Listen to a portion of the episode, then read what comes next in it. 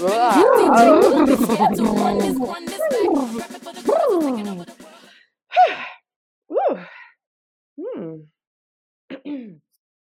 Hello and welcome. I'm Jillian Raymond, the co creator of Juicy Bits and a Coalition Snow ambassador. And I'm Jen Gurecki, your co host and the CEO of Coalition Snow. For those of you who are new, get ready to laugh, cry, and maybe pee your pants a little. Juicy Bits is about taking the conversations that we start on the chairlift and at the trailhead and bringing them to you to explore alternative narratives that challenge the status quo about what it means to be a modern woman in the outdoors. Grab your helmet because sometimes it's a bumpy ride. FYI, friends, this podcast is for mature audiences, so you've been warned. Let's get to work and juice the patriarchy. Hello, everyone, and welcome to the latest episode of Juicy Bits. I this is Jen Gurecki. I uh, am so excited to welcome our very special guest today, primarily because we've been chatting for the past 20 minutes uh, before we even started recording. So I have this feeling that the conversation is going to be really rich and really real. The person who I'm talking about is Humaira Falkenberg. And this bio that I'm about to read, I need ever, like, you're just going to have to really listen to this bio. So, Humaira is the principal of Jedi Outdoors. She provides anti racism and inclusion coaching to nonprofits, outdoor organizations, and private enterprises. She's been doing this for more than 20 years and approaches all of this with an intersectional approach, working with companies who want to weave justice, equity, diversity, and inclusion into the core of their business model. Okay, so not only is she the principal of Jedi Outdoors? She's also on the board of the Pacific Northwest Professional Ski Instructors of America.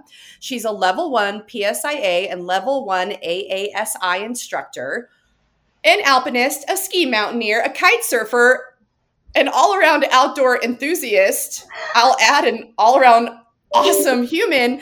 And also, she just led the first ever inaugural on snow Jedi training in North America, hosted by um, uh, Ski Valley with Deb Armstrong. And her motto is when you invest in me, I invest in others.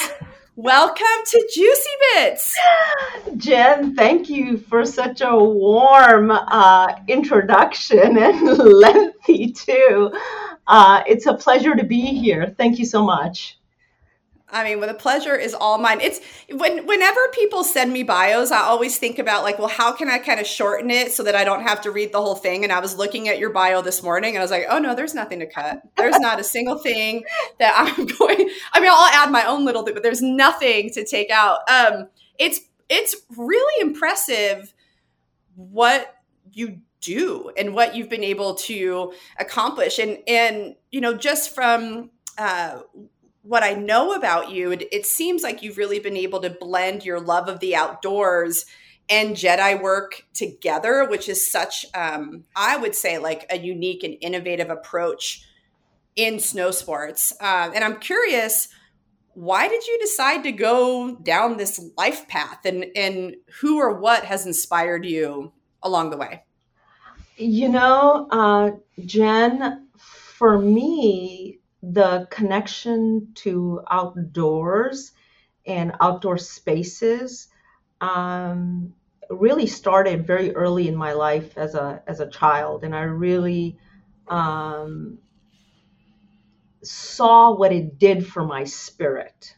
Um, the more time I spent outside, the healthier I was, and mentally, physically, um, and I I was very present when I'm outside. I'm really very present. I'm consciously in the moment, um, and so you know this love of the outdoors was really put into the soil very early in my life. Um, and as I progressed in my um, outdoor career, um, whether it was climbing or hiking or backpacking, um, you know, I had this experience um, in my mid 20s where I was looking to go to a national park in the United States, and I had read some comments about exclusion of minorities in national parks. And um, and I was really shocked at that. And I it penetrated deep into my skin, into my bones. Um, and then that really started my journey about how to cultivate inclusion in outdoor spaces so that everyone feels included. Um, yeah, and so that's how the merging of my outdoor activities with inclusion work really began. I really see that as a major milestone in my life where the gears started uh, sinking and I began seeing the bigger picture. Yeah. what um what started first or were they were was your you know you're quite accomplished um, as an outdoors person what did that kind of uh, progression happen tangentially to your career in um, in doing the, the the Jedi work, or were they were they were, they separate and then came came together? Like, I'm just curious over the last thirty years how you were able to um, develop both of those skill sets. So, Jen, that's a really excellent question, and it's a question I actually haven't been asked before. Um, so I'm giving it some pause and thought to seeing how those two work streams came together, right? Yeah. Um, and I think the Jedi work really came out of a need because mm-hmm. I was participating in outdoor organizations, whether it was volunteering or as a participant or helping to lead trainings uh, like such as crevasse rescue or um, you know backcountry skiing or what have you or climbing or mountaineering. And what i continue to see in those spaces and i'm speaking specific to united states. I'm not mm-hmm. talking about my experience in other parts of the world. I'm i'm talking specifically to to united states within north america um, and I experienced um, what would be barriers to entry in outdoor spaces. And I knew mm-hmm. that I wasn't the only one. Um, particularly in conversations with other women, because that, you know, it's an identity that I have. I identify as a woman. I'm also mm-hmm. a person of color. Uh, mm-hmm. Another identity I have is I'm an immigrant. English isn't my first language. Um, and so I really saw like like why am I the only immigrant woman of color, someone who speaks English as a second or third language in these spaces, and yet I'm deeply committed to the environment and stewardship mm-hmm. and conservation. Um, why do people like me not get reflected in the broader landscape? And I was like, oh, well, I'm going to have to do something about that. and you have, and you certainly have. yeah, and and you know a lot of it is also con- uh, um, conversation with bringing my peers along with me, right? And mm-hmm. it's, a, it's a for me I, I really see it as a as a path of growth as a path of evolution. How do i as an individual continue to improve myself in my relation with community right? Yeah. Well and it it um it, it appears that you just reached a huge milestone with that with this first on snow Jedi training that happened this year. And I was hoping you could talk a little bit more about that because I've I'm quite familiar with Jedi tr- trainings. Obviously we know what it's like to be on snow but you've done something really unique in bringing them together. And i would love if you could share with our audience you know what what you were able to facilitate this winter. Sure. Um, so the training was hosted by Taos ski valley uh, under the leadership of david Norden and bert skull um, and it was facilitated with Deb Armstrong, who's an Olympic gold medalist um, in GS, and uh, and of course, you know, true support of me to um, to be there. Um, and so, I have been in the snow sports industry for quite some time, and you know, separately there are these educational trainings that happen in a boardroom or on Zoom mm-hmm. or in offices, but very rarely, like it hasn't been done to take the training and put it on snow because on snow, we love being on snow. We love gliding, whether it's skiing or snowboarding or with a bike ski or however you want to move on snow. We love to do that. We love to be outside and when you are in your element of moving in a fashion you love, that's a great environment to learn in and grow in, mm-hmm. right? And mm-hmm. so, you know, a lot of um, a lot of exercises that I have generally done with organizations in a boardroom or a conference I was like, how to adapt those for on the snow. And it was a conversation that really started with Deb Armstrong. And she and I, we sat down and we talked about like how to put a curriculum together for snow sports industry and that would be meaningful, right? So mm-hmm.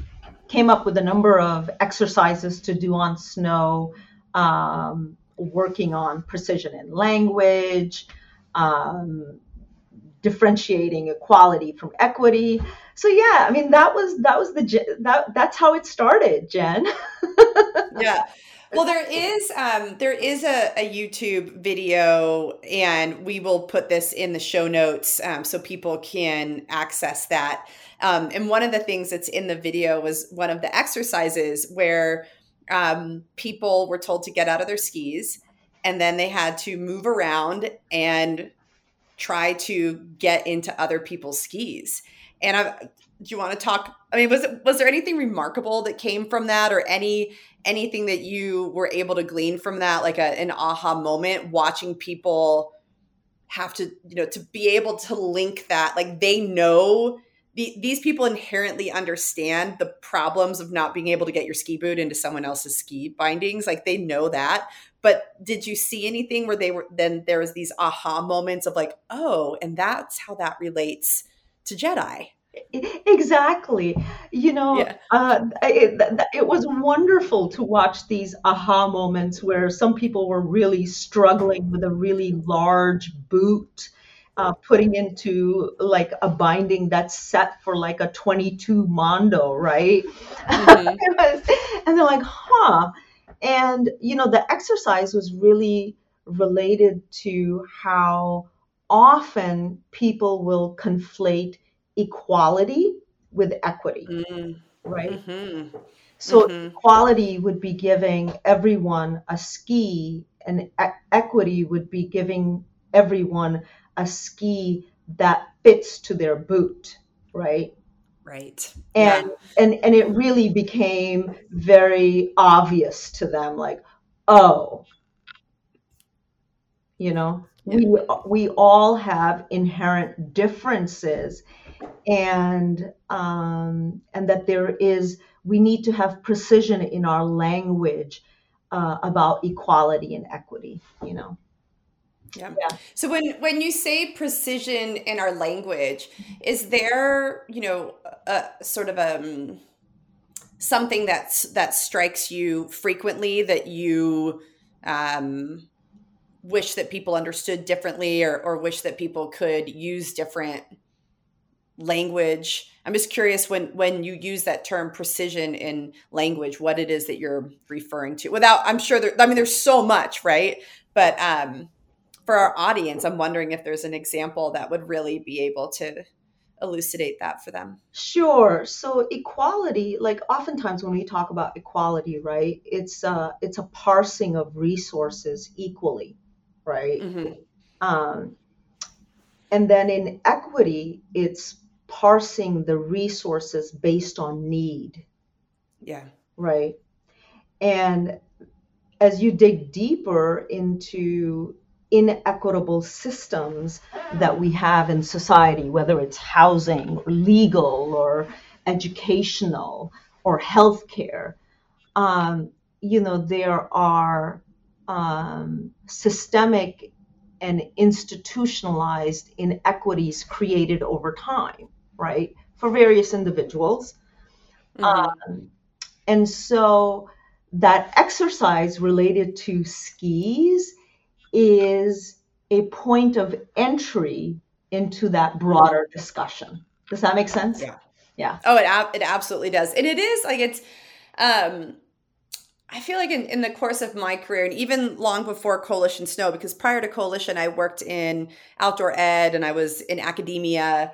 Um, people didn't like it when you used the word e- equity because they didn't quite understand it, and they were more comfortable with the word e- equality. And so, when you even being a woman using the word equity uh, was something that could really challenge people in a way that you you're not even meaning to challenge them at all but it really does uh, require us to examine i think these taken for granted assumptions around what it is that women or anybody who doesn't hold all the power and privilege what it is that we are striving for and we're not actually striving for anything that's necessarily equal and Oh, I, I think that's you know Agre- uh, agreed. Um, now you could even look at it in the context of if we're speaking about gender, right? If we're talking about gender with respect to men and women, um, and or I'm just using it as an example, um, separating just men and women, uh, and and that that that also is not all inclusive with respect to gender, right? Being mindful certainly being certainly mindful of my words with respect to that. Um, you look at office spaces that at some point in our in in U.S. Um, history did not have separate areas for women to breastfeed, right? Yeah. Well, you um you've said that um our relationship with the outdoors is another advancement in civil rights. And I would love love to hear you talk more about that because I don't think that there's a lot of people who put those two together, civil rights and the outdoors. Um, and I would but you clearly have decades of experience with those two two particular things. Can can you speak a little bit more to that? Yeah, and I would say not just uh, a, a civil right. It's actually I, I view it as a human right. Human right. I Mhm. view it as a as a human right where um, we have um, this connection with nature um, that it, and it doesn't have to be like in big national parks or big remote glamorous places it can be in a city park. It can be Mhm. in your home garden. It can be nourishing plants at home. It can be um, taking a daily walk outside your neighborhood or in your area.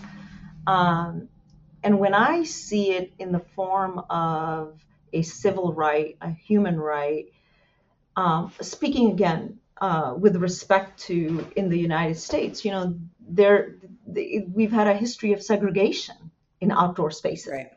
right? You can't deny that. Mhm. Yeah. Um, and then, in addition to that, um, when you look at a lens of housing segregation and housing development, particularly post 60s, right? Um, you look at where the green spaces are and where the green spaces are not, right? Air quality, water quality, right? Mhm. Um, those are all civil rights. Those are all human rights. Access. Um, Yeah. there there's there's a reason why public infrastructure is called civil infrastructure, right? Mhm. Yeah. Yeah. It's it's in our fabric of our society, and that includes green spaces. It includes our rivers and our oceans and our mountains and our city parks, you know, and our community gardens. Um, and to be able to have that deep connection with with nature. Um, and you know, my mom had it and has it. You know, hmm deep love of Yeah. love of outdoors. Yeah. Well, it it seems um, you know, I, I only have, you know, 10 years under my belt with coalition and then about 10 years on the ed- educational side of things, but I feel like the outdoor industry is evolving a little bit um, now in the sense of recognizing a fuller, a broader scope of what being in the outdoors looks like and what it means. And and for so long uh, what was represented was quite my, myopic um, and actually ex- exclusionary when when you think about it. Like what does it the the the archetype of a true outdoors person is something that has required significant access um, access to vehicles access to resources access to gear access to education uh, that not everybody um, has or necessarily even wants right? Like that's one way to approach existing in the out outdoors. But there is this this broader understanding that somebody who spends time in their city park is as a legitimate outdoors person as somebody who does a through hike and i i feel like um, when we get to that point where that is that it becomes the uh, dominant narrative in the outdoors, then the outdoors will be more inclusive. But if we continue down this road of like only the people with the greatest technical skill, um, ability to travel around the world and into some of the most remote um, lo- locations, that that like we're just going to continue to exclude people through those narratives. Yeah, uh, you are Jen. You are absolutely spot on. And so, to the extent that the outdoor industry can widen the aperture of lens of what it means to be outside, right, and Mhm. visually show it in its magazines and so on and so forth, and people can hear it, use other senses, right, of what it Yeah. means and looks like, and have it be celebrated.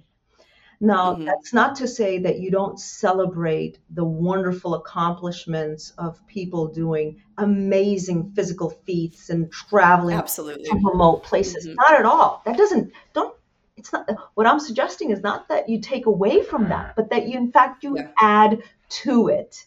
You add Mhm. to it. And you also celebrate those who may not have the financial wherewithal to um, dress up in, you know, thousand dollar gear or two thousand dollar gear and be able to go walk outside their neighborhood or go for a walk in in their local park you know it doesn't have to look like that yeah No, I mean there there truly is enough sand for everyone.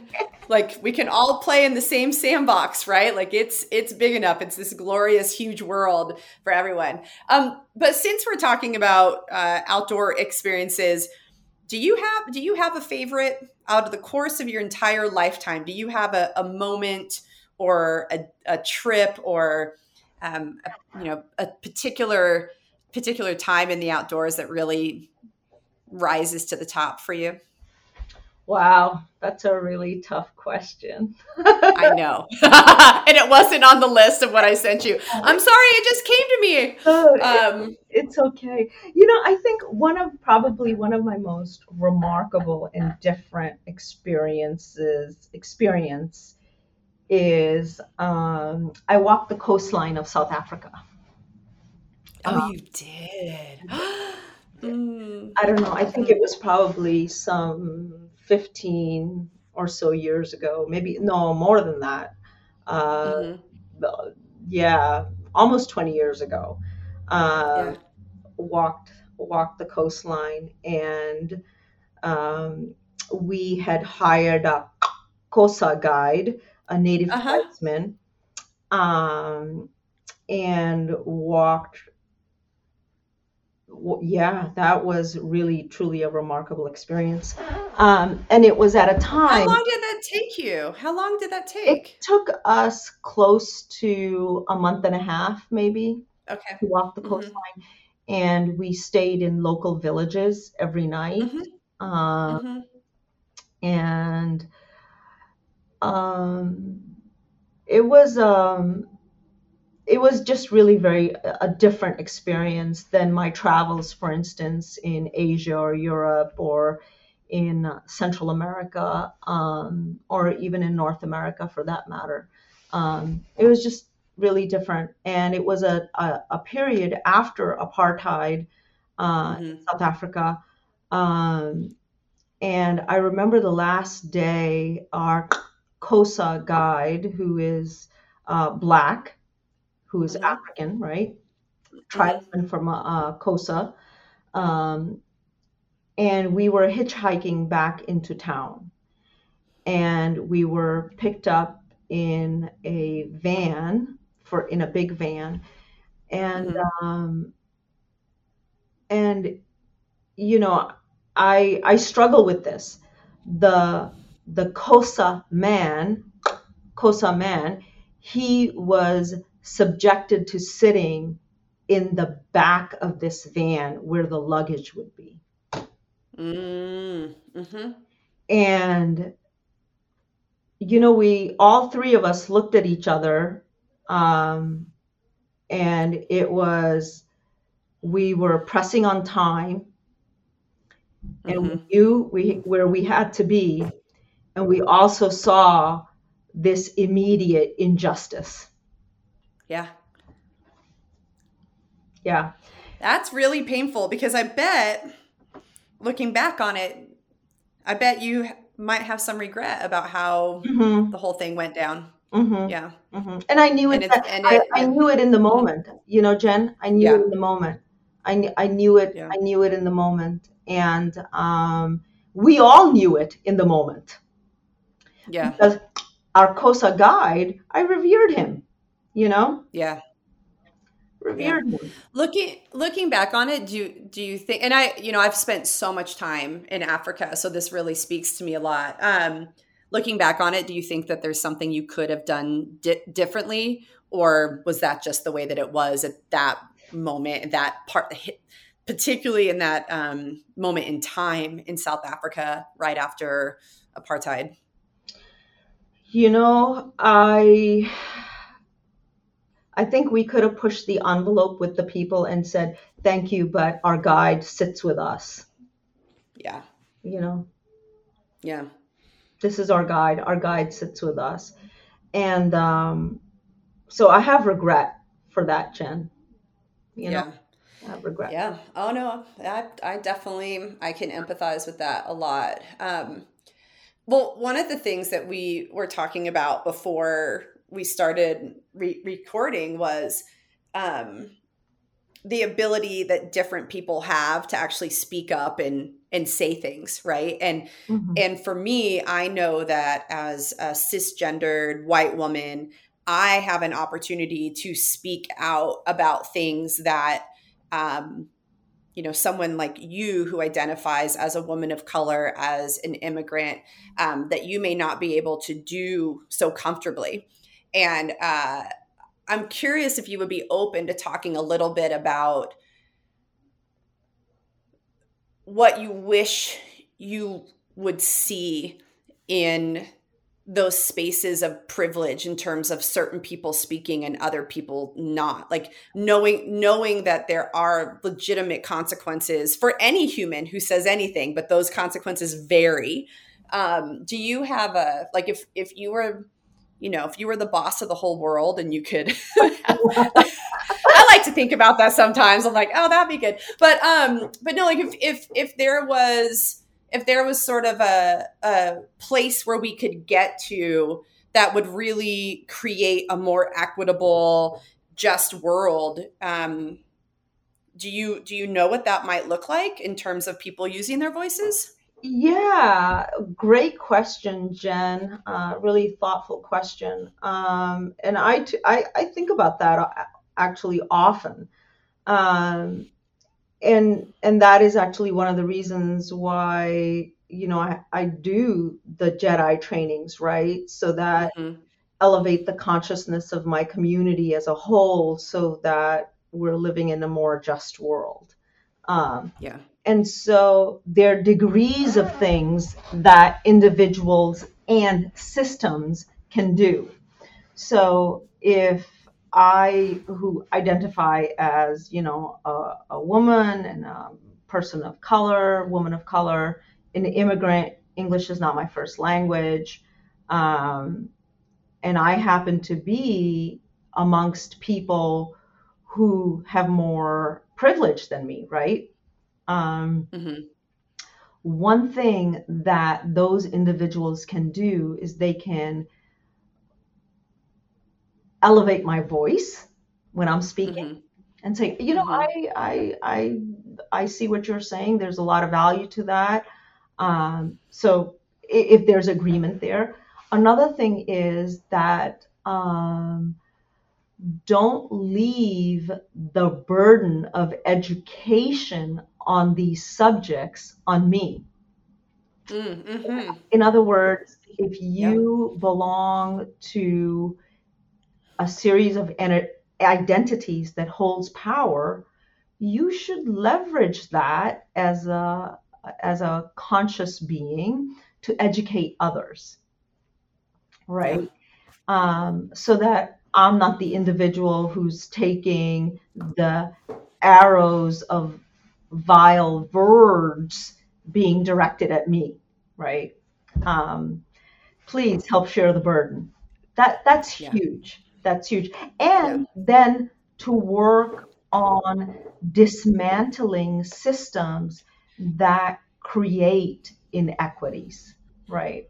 And that doesn't that doesn't mean that you go around and destroy society's institutions, not at all. It's like how do you work to recognize that some systems are set up so not everyone gets to participate? And what are you yeah. individually doing to break that apart? You know? Yeah. Yeah. Yeah. You know? Those are all really, I mean, I thank you. Thank you for that. These, yeah, all those things that we can do yeah. That we and, can do every day. Every day. And like it can be the smallest little thing. It, it, doesn't have to be this massive moving mountains. Like you can actually take take tiny action every day. Um, it's that, you know, sort of that metaphor of um, the drops that create the ocean, you know? Exactly. And I, I call it micro habits. These are my little mm. daily micro mm-hmm. habits of justice. Um, I like that. Yeah. They're my, I like that. They're my little micro habits. Um, I don't have to go take on big projects. And I, these are really small daily things I can do. Um, yeah and that could be elevating someone who's been historically excluded in snow sports to elevate their voice, um, giving them opportunities to come along on snow clinics um, where they otherwise would not even have access to. Um, yeah. You know, because hey, you've got privilege, use it, you know? 100%. 100%. uh, so one of the things that we haven't really talked about yet is um, your age. And I feel comfortable saying that because I'm not that far behind you. I'm just a few years behind you. So this is actually a topic of conversation that I have a lot. And it's it's something that I think about a lot too because I, um I'm I'm sure you like I do feel fantastic. We we feel like physically and mentally feel probably at the top of our game. Um, and and yet there is this um, reality that you have to face that society looks at you and you're older you're old or older you're not young. And i'm curious if you've if if you've had any of that reflection around being a woman in the outdoors of fit, you know, at the age of 50, if this is something that you think about, or, or is it something that hasn't, um, that really hasn't been uh, something that has given you pause? Yeah.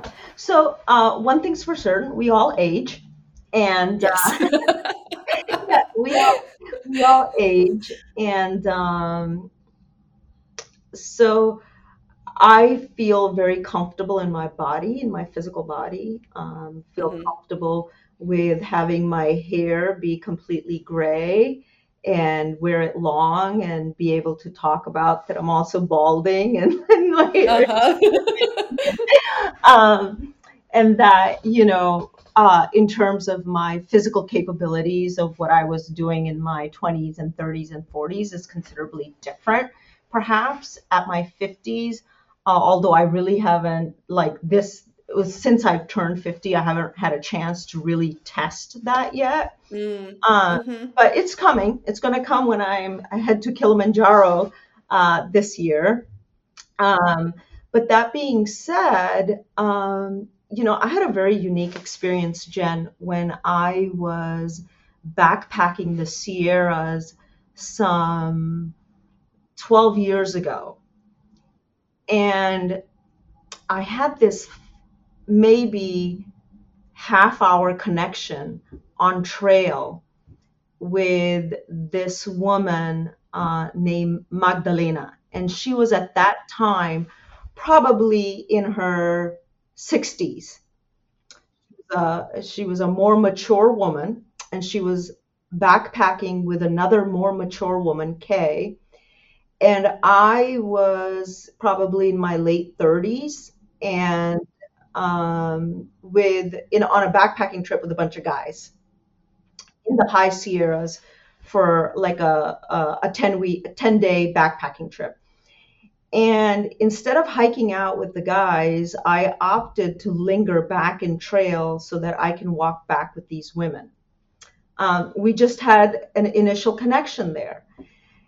And, you know, looking into Magdalena's eyes and spending time with Kay, just walking those couple of miles together, I was able to see my future self in them.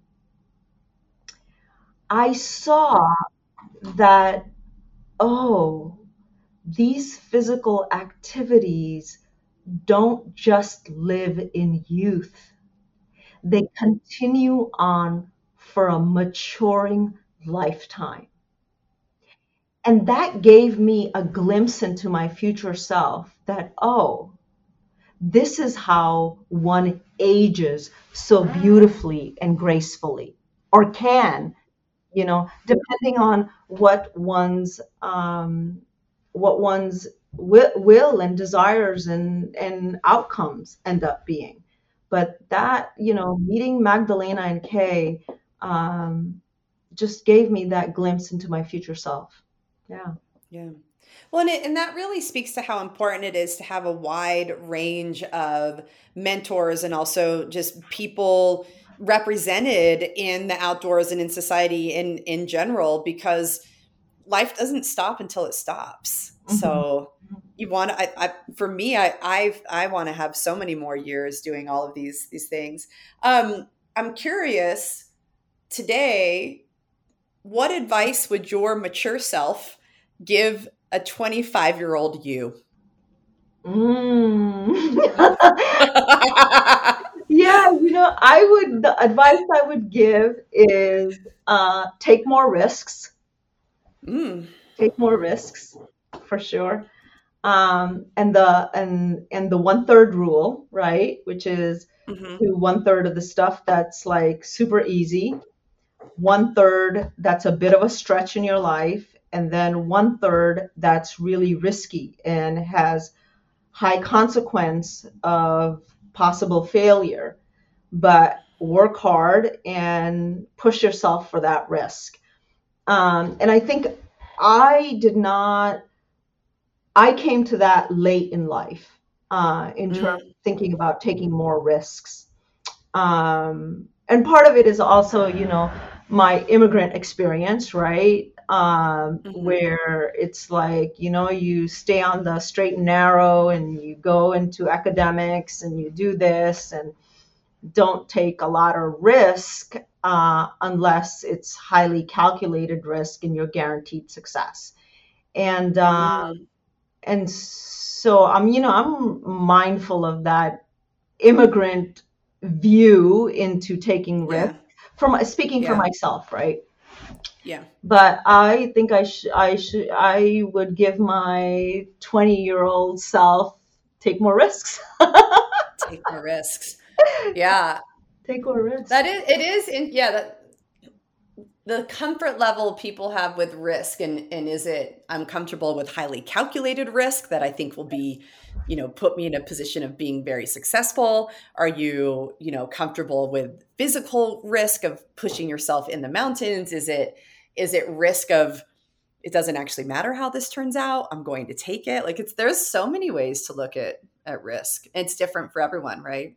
It is. And, you know, it also depends on, with respect to risk, like how your individual needs are being met. So if you are struggling with safety and security and food and your basic primal needs are not being met, you know, taking risk there has Yeah. very severe consequences versus someone who's in Absolutely. a s- you know Maslow's hierarchy of self-actualization and taking risk is considerably different.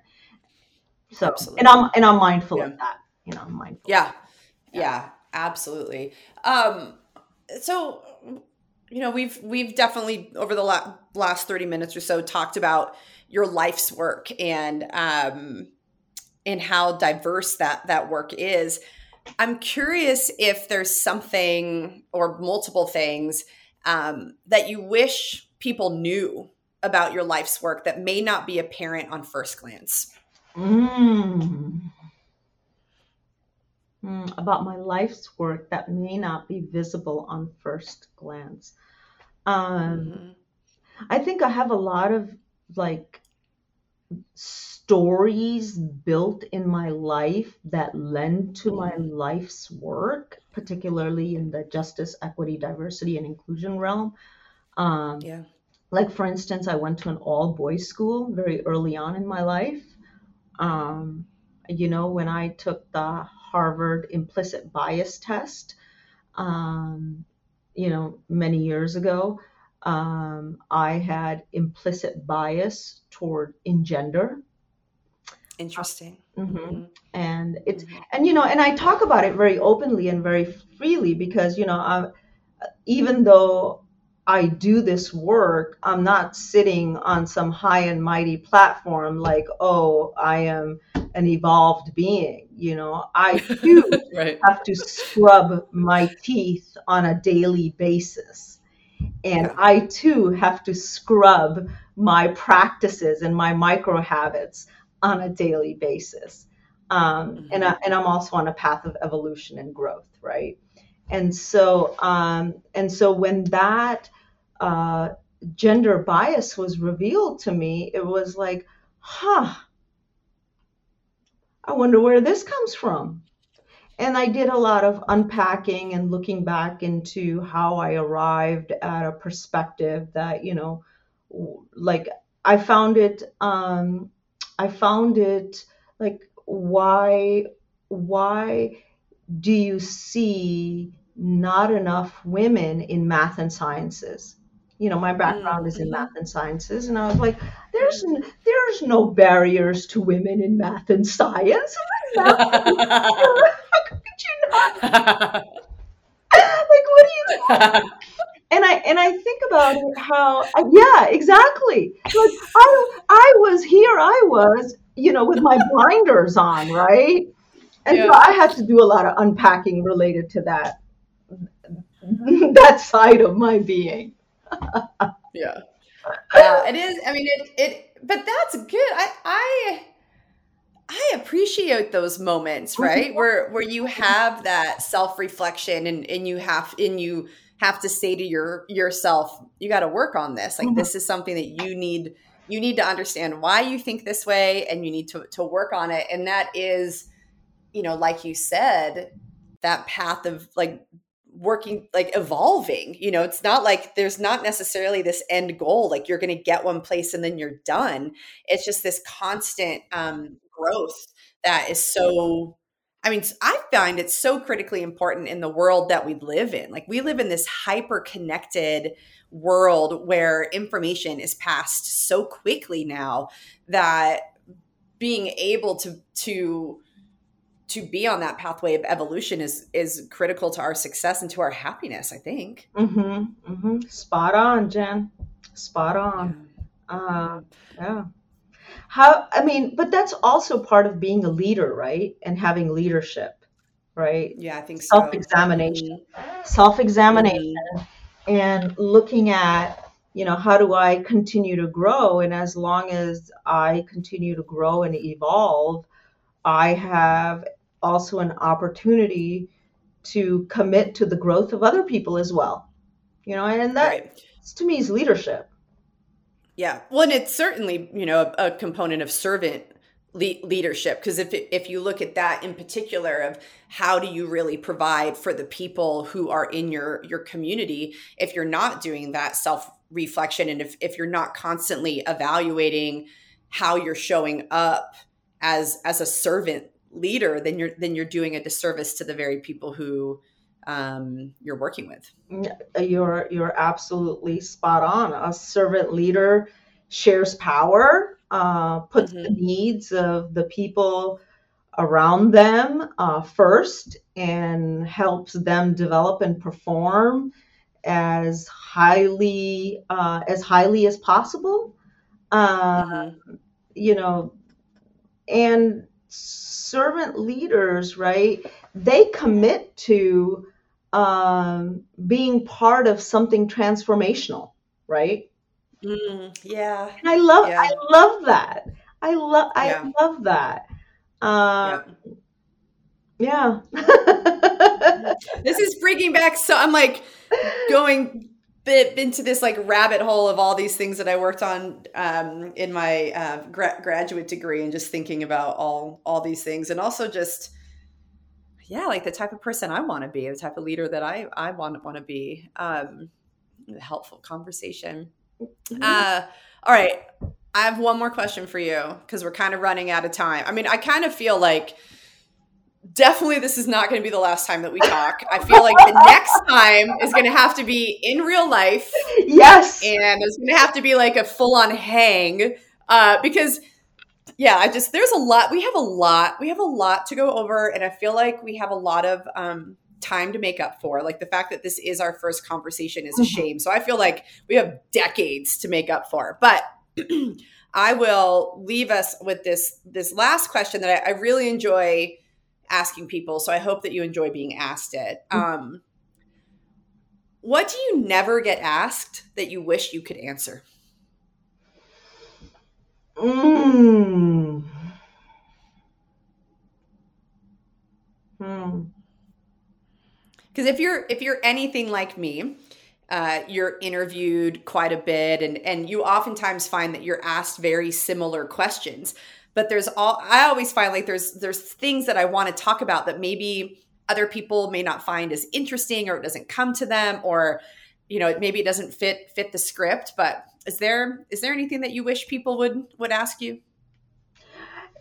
You know, this might sound so. I'm going to uh, provide you two answers.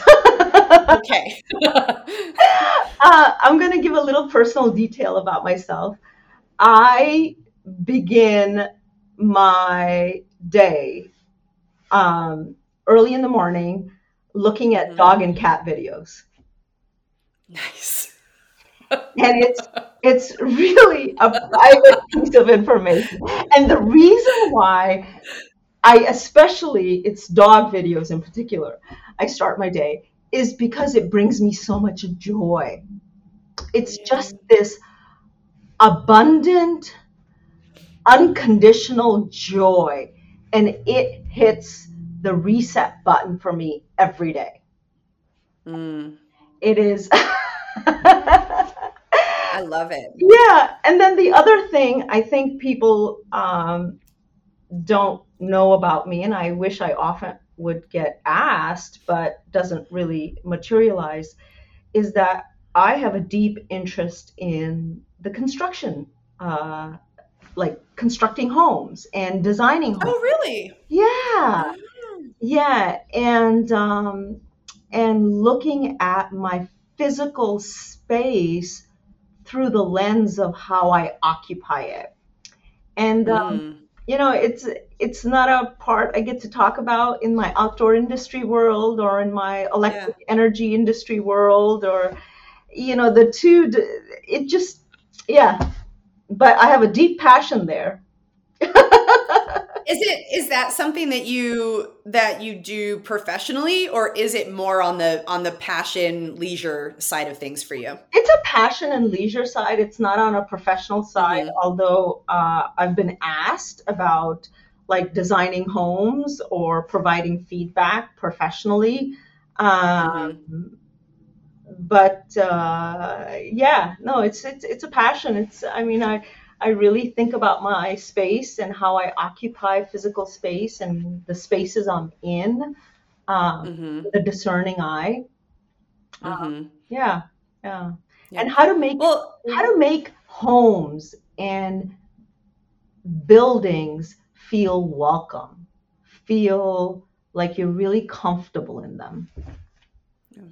Well, I have to tell you, this does not surprise me at all, given that your life's work is making the outdoors feel welcome to everyone. And that I'm serious. And that the outdoor like the outdoors, we call the outdoors home. And and think about in indigenous people and and that like the outdoors is not separate from us. Um, it has never been separate from humans. Wilderness is, is a, a construct. It's never it's all there's always been um, this connection between human and the land Mm. humans and, and and the land so for you to be um, both impassioned by and conscientious around the walls that we put up around us that create that physical barrier from the outdoors that you would approach that with as much consciousness as you do with um, justice equity diversity diversity and inclusion in the outdoors does not surprise me like that just makes sense to me That's so beautifully languaged, Jen. Thank you. That's really beautifully languaged. And I loved how you talked about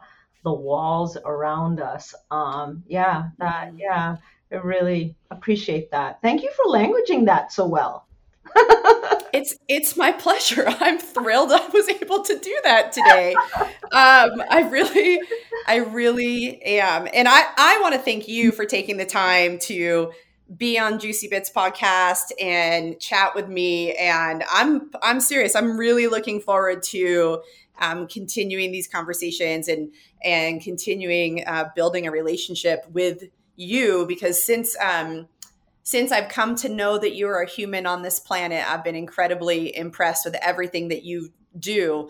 Um, and in my quest to have less humans in my life, uh, I'm always just looking for the like the the the, the cream of the crop that you want to keep around you. So um, I feel a little bit inspired to um, add another person into my life if that's possible with with you to keep these conversations going and i want to thank you for all the work that you do in the industry and and being a role model um, to someone like me so thank you Jen, thank you. Feelings very mutual. And like I said earlier, you know, our it was just a matter of time that our paths would cross. And um, uh, it's a great pleasure to be here. Thank you so much. Um, and a shout out to to you and the work you're doing. Um, yeah, much gratitude for that. Thank you. All right, everyone. I hope you've enjoyed this very special episode of Juicy Bits. And um, if you want to hear more of things like this, definitely shoot us an email and maybe we'll do a part two another time. So thank you, everyone. See you next time.